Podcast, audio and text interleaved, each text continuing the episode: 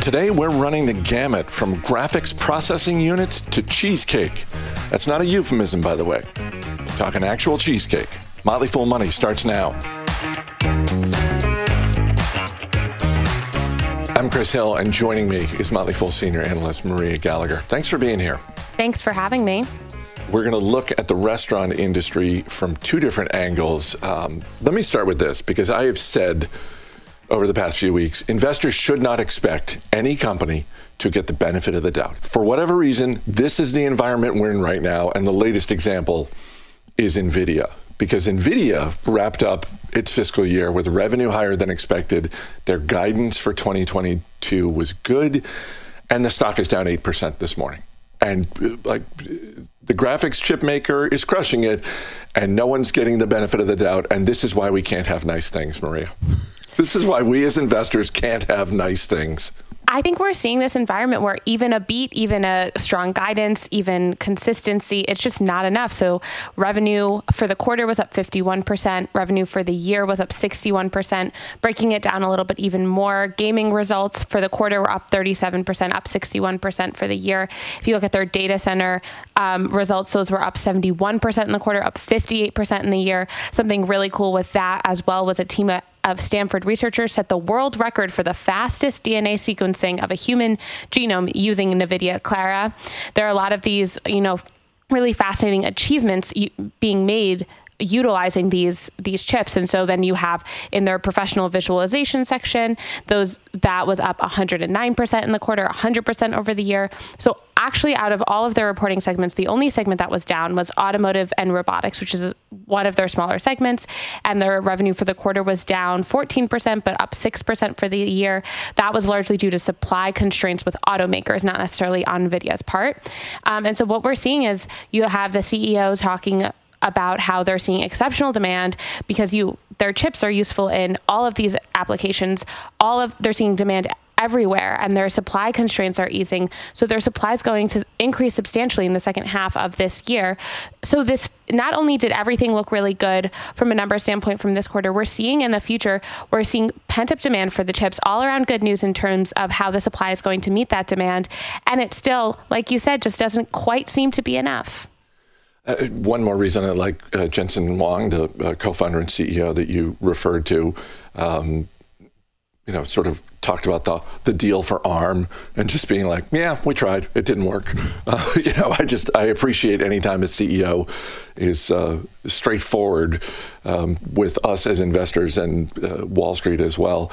Um, do you look at this as um, a buying opportunity. I mean, I, I, almost hate to put it in those terms, but I look at the strength of this business, as you said, pretty much across the board. Uh, every division is growing the way you would want it to. Um, it, it, it seems like for those who have looked at NVIDIA and thought, ah, it's it's such a big company. I I don't you know for whatever reason it's on their watch list, but they haven't pulled the trigger today seems like a, a little bit of a gift. Yeah, I would think so. I mean, I will say with the termination of the ARM agreement, they did have to write off operating expenses of 1.36 billion, which is not really a throwaway number, but for a company of this size, growing this much, I guess some people think it is, and it and it can be in the long run. But I mean, like I said, it's NVIDIA is one of these fascinating companies because it touches so many things in so many different ways and is so integral to the existence of so many things. So you have examples of partnerships with Meta, partnerships with Tesla, with NIO, with um, these Stanford researchers, University of Illinois researchers. So they're being used by everyone all the time. And so it's one of these things that I like it. I think it's a personally one I have always had on my watch list and have never pulled the trigger. So maybe something I'm going to spend more time digging into uh, in the next couple days. This is why we can't have nice things. DoorDash got nearly 370 million orders in the fourth quarter, and people are spending more on their orders. Um, shares of DoorDash are up today, so I guess you know DoorDash can have nice things. Uh, but you zoom out, the stock has basically been cut in half over the past year. When you look at a business like DoorDash, what do you find your eyes gravitating towards? So, what I think is fascinating with DoorDash is so you have their users, and then you see where they think those users are growing because what these brands are doing, what these companies are doing, they're fighting to become integrated into consumers' lives, right? They don't want to just be your thought for when you want Chipotle. They don't want to just be your thought for when you want Shake Shack. They want you to be thinking of them all the time, constantly, because when you be, they become ingrained in your life, you're a very loyal user. So what they're doing is they're trying to expand and hope that this happens and have you can get anything now on DoorDash, right? You have partnerships with Bed Bath and Beyond. You can get really whatever you want. So their monthly active users were 25 million, which was up 22%. Their Dash Pass Pass members exceeded 10 million. Um, they said many markets last quarter saw over 20% of these users placing order orders in non-restaurant verticals and that's what they're really trying to emphasize is they're they increase over the long term their spend as a whole in the marketplace once you integrate the non-restaurant verticals with the restaurant verticals and they're trying to get those customers to stay because what you see in this area is I think this area is really interesting. I think that the area is going to continue to grow, but there's not a ton of loyalty if you're comparing, well, I have DoorDash, I have Uber Eats, I have Grubhub, I have whatever's cheapest. They're trying to institute a way to get people to be loyal to them. So following those numbers and those breakdown of users and how much they're spending on the platform is really fascinating for me when I look at them. Thank you for speaking to the loyalty piece of this because uh, while you were talking, I was thinking about how, to a large degree, I don't really care who's delivering the stuff to my house, uh, whether it's food or packages. I care that it gets there. I care that it gets there in a timely manner or whenever they say it's going to get there. But I don't really feel a strong sense of loyalty. What is DoorDash doing? to engender that type of loyalty, not just with customers, but also with you know corporate partners, whether it's Bed Bath and Beyond or someone else, because it would seem like if you're Bed Bath and Beyond, you you also have choices in terms of who's going to help you deliver products to people's homes. It's all about deals. You have deals on the Dash Pass. You have good deals with Bed Bath and Beyond, with Shake Shack, with all of these different customers and merchants. And what that ends up doing is making DoorDash itself less profitable, but for their long term goal of saying, well, if this works and this scales, eventually it'll be profitable, right? In terms of these ideas of you're cutting deals for everyone so that you're the cheapest platform to be on or the platform that gives the most, they have tiered pricing for their merchants, right? So they give the most bang for their buck f- from a merchant standpoint. So they're really trying to fight to get both the merchants and the customers to really want to be on the app. And then you have the additional layer of trying to get the dashers to be on the app, right? There's no incentive for a driver to just drive for DoorDash when they can also drive for Uber Eats. So it's really, I mean, it's a difficult challenge to try and get all of these three different groups of people to choose you consistently and ingrain you into their lives. So, I mean, it's a big challenge. And I think that they're doing their best, that they you can see them integrating new pricing strategies, working on being integrated in people's lives. But it is, I think it's going to be difficult, especially in the competitive environment they're in. Their guidance for 2022 surprised me a little bit for two reasons. One, I don't think there's any incentive to be overly ambitious with your guidance, uh, whether you're a strong business like NVIDIA or uh, a, a, stock that is struggling like DoorDash.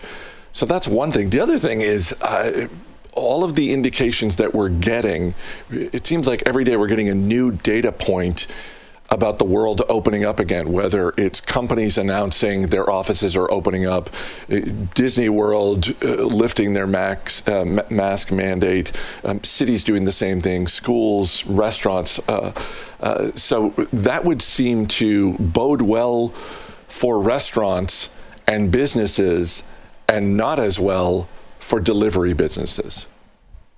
Yeah, I would agree. And that's what they're trying to do. And I think that's a big thing too with their non restaurant orders, right? They're trying to say, well, it's not just food. You can get anything you need. So as the world opens up, maybe you're busier than you used to be. Maybe you need your Bed Bath and Beyond delivered because you have all your weekend plans, right? So I think that that's what they're trying to do is they're trying to focus on the fact that they have now everything you saw. I don't know if you saw the Uber Eats.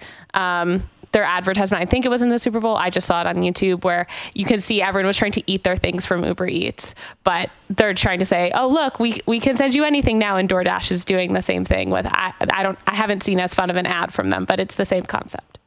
No, it was a great ad, but uh, the first time I saw it, I, it wasn't completely clear to me what Uber Eats was trying to get across. And then upon a second and third viewing, I thought, oh, okay, yeah, it's it's Uber Eats. So the brand, the delivery brand is Uber Eats, but we'll deliver things that aren't edible as well. We'll see how it plays out for them and for DoorDash. Um, let's stick with the restaurant piece of this for a second because, like all restaurants, Cheesecake Factory is dealing with higher input costs. But their revenue in the fourth quarter was higher than expected.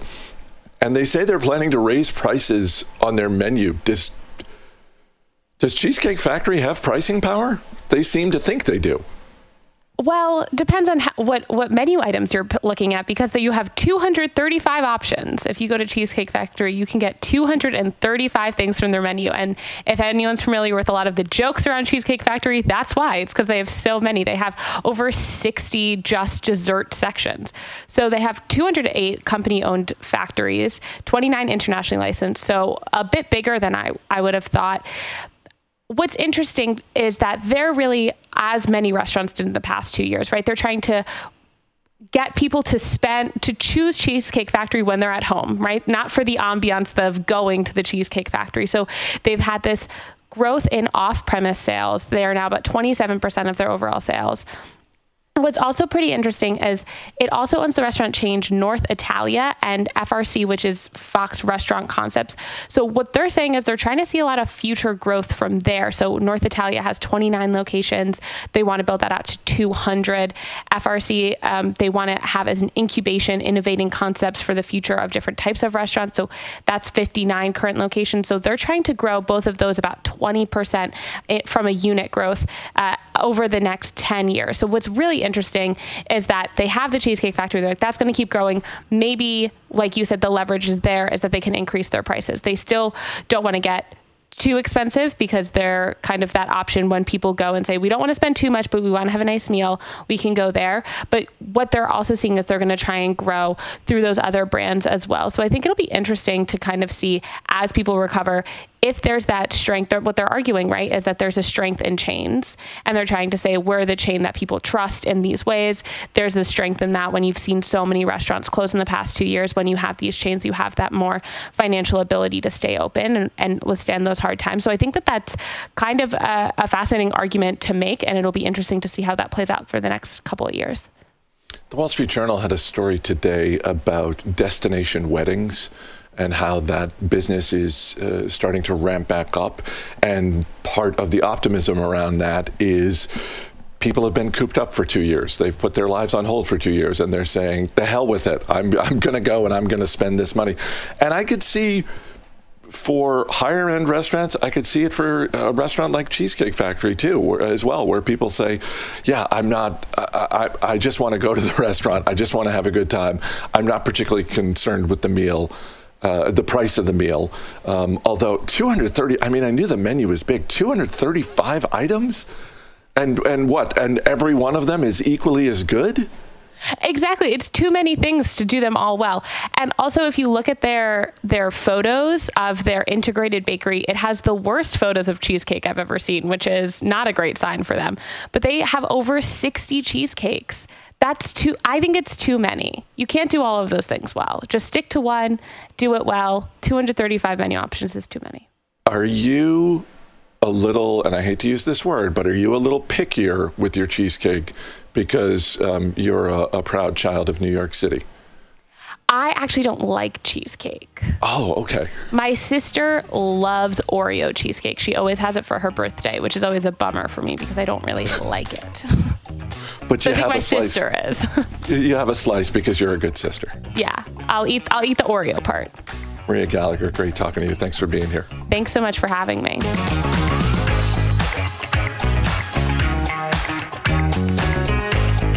Some stocks like Nvidia take a hit even though they're posting strong results. But to be fair, some stock drops are for perfectly valid reasons.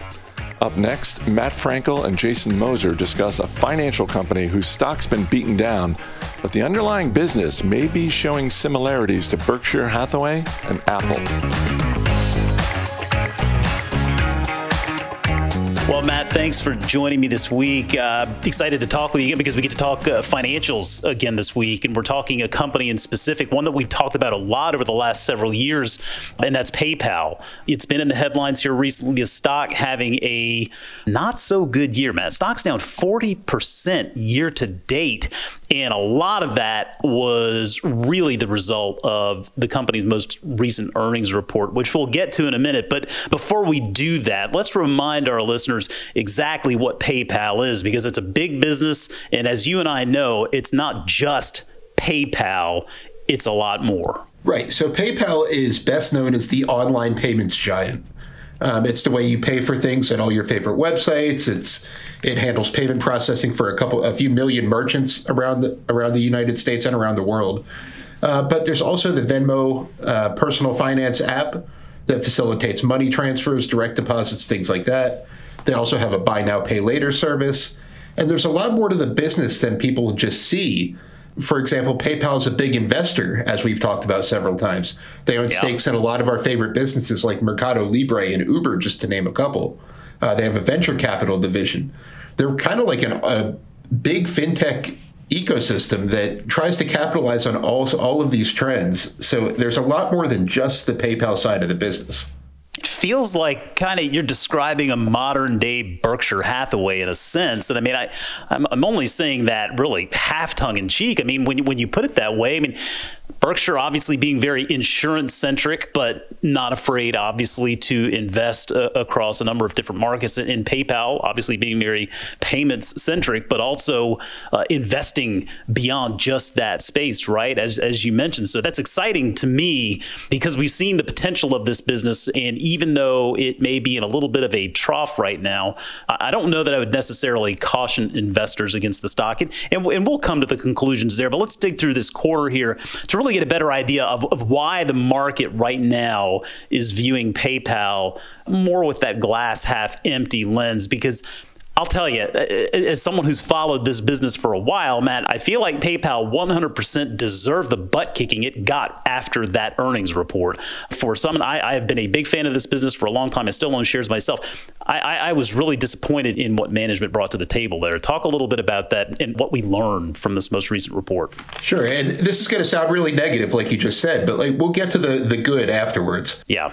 PayPal missed earnings. That's kind of the headline. They missed analyst expectations for fourth quarter earnings. But as an experienced investor, Jason, you know better than anybody that the easiest way to tank a stock after an earnings report is to offer weak guidance. That, that's the easiest, the most surefire way your stock is going to go down. And that's exactly what happened here. So PayPal issued full year 2022 earnings guidance below expectations. They blamed inflation headwinds and things like that, which to be fair is going on. But it's really the user growth that has people worried. Their user base grew by 49 million in 2021, and they're expecting between 15 and 20 million in 2022. That's a big slowdown in growth. Yeah. Uh, they reported 4.5 million illegitimate accounts that they had to kind of back out of the numbers. And they announced that they're shifting their focus away from you know, growing the user base to engaging the users that they already have. Yeah. Whether that's a good or bad thing. Remember that PayPal was guiding for 750 million users within a few years. They're at about 426 million today. So that's a big disappointment to the to the PayPal bulls.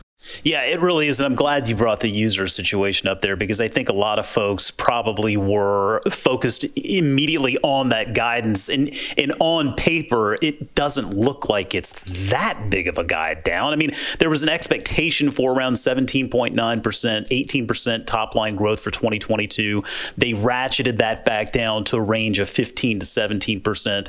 Um, and, and, earnings growth, uh, consequently, uh, is going to be next to nothing, essentially. At least that's what the guidance is. Now, now we know they they typically they have a good history of exceeding results, so we'll have to see what what uh, 2022 ultimately brings. But but yeah, it really to me it all boiled back down to that user situation, and that that that is that is a big deal, right? I mean, they and they noted this in the call that they've got this massive user base, but really it's only about one third of that user base that's responsible for the majority of the company's revenues. So it really does need to focus on a specific specific segment of that massive user base. In other words, quality matters. And I think that's what we finally come to realize uh, with, with a business like PayPal. It's not exempt from that, right? Quality users matter. I think in, in whatever business. And, PayPal uh, certainly is, is feeling that now. But I, again, I don't. I, I feel like that's a timing thing maybe more than anything. I don't mind if they're growing users more slowly as long as they're getting users that are coming in and using the services. The nature of what they're offering is it generates just consistent repeat use, right? I mean, folks are using those apps every day uh, in, in in some cases. So to me, I mean, I understand the market's pessimism in, in, in the, the guidance that was offered, but I, I don't feel like this is something that necessarily tells us that PayPal is in trouble or this is a bad business. No, and I, I, kind of feel like PayPal's having a similar moment to where Apple was five years ago when it was transitioning kind of from a growth company to a value company. That's a good example. The question is not can they maximize their their products, which they've already done. Their user growth is slowing down. They see limited growth potential ahead. But can they double down and maximize the value they're getting from the products that they've established so well? Kind of like when Apple decided to, okay, we're not going to, our, our iPhone has pretty much saturated the market how can we maximize its revenue stream and how can we make it the best product it can be?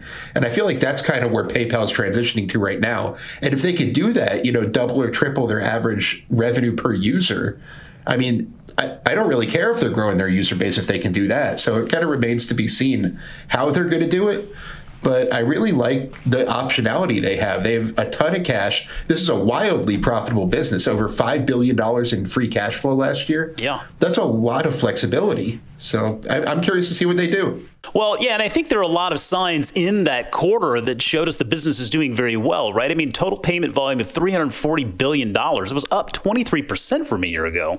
Another thing I found fascinating, and, and, you know, I'm, I'm a little bit on the fence as to really how material buy now, pay later is, is going to be. It feels like a, a market that's still taking shape. Um, and so I, am glad that PayPal is not a pure play in the, in the BNPL space. But, I mean, they do have that homegrown uh, side of the business now that pushed through uh, 3.2 billion billion dollars of total payment volume for the quarter. And that, that buy now, pay later side of their business is running on, on a $13 billion annualized run rate. So that's not bad, particularly when you consider other businesses out there like Block that, that went and sort of acquired their way into that space. Block buying, uh, what was it, Afterpay, I think for, for $30 billion.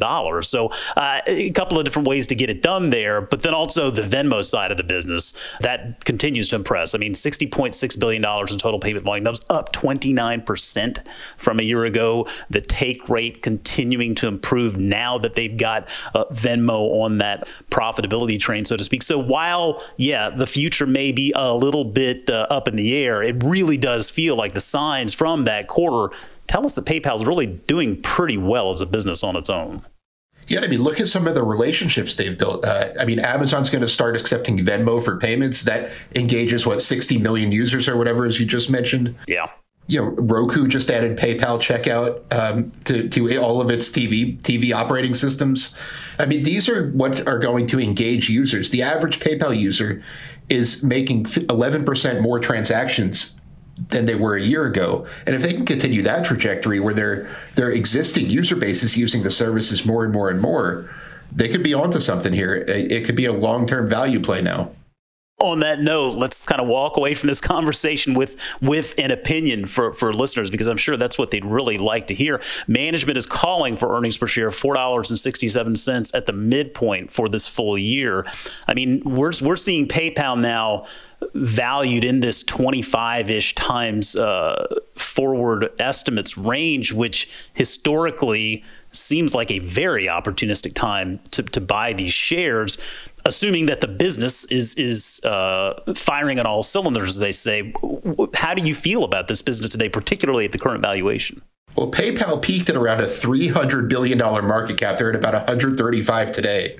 Um, they're expecting earnings to grow about 19% year over year in 2022.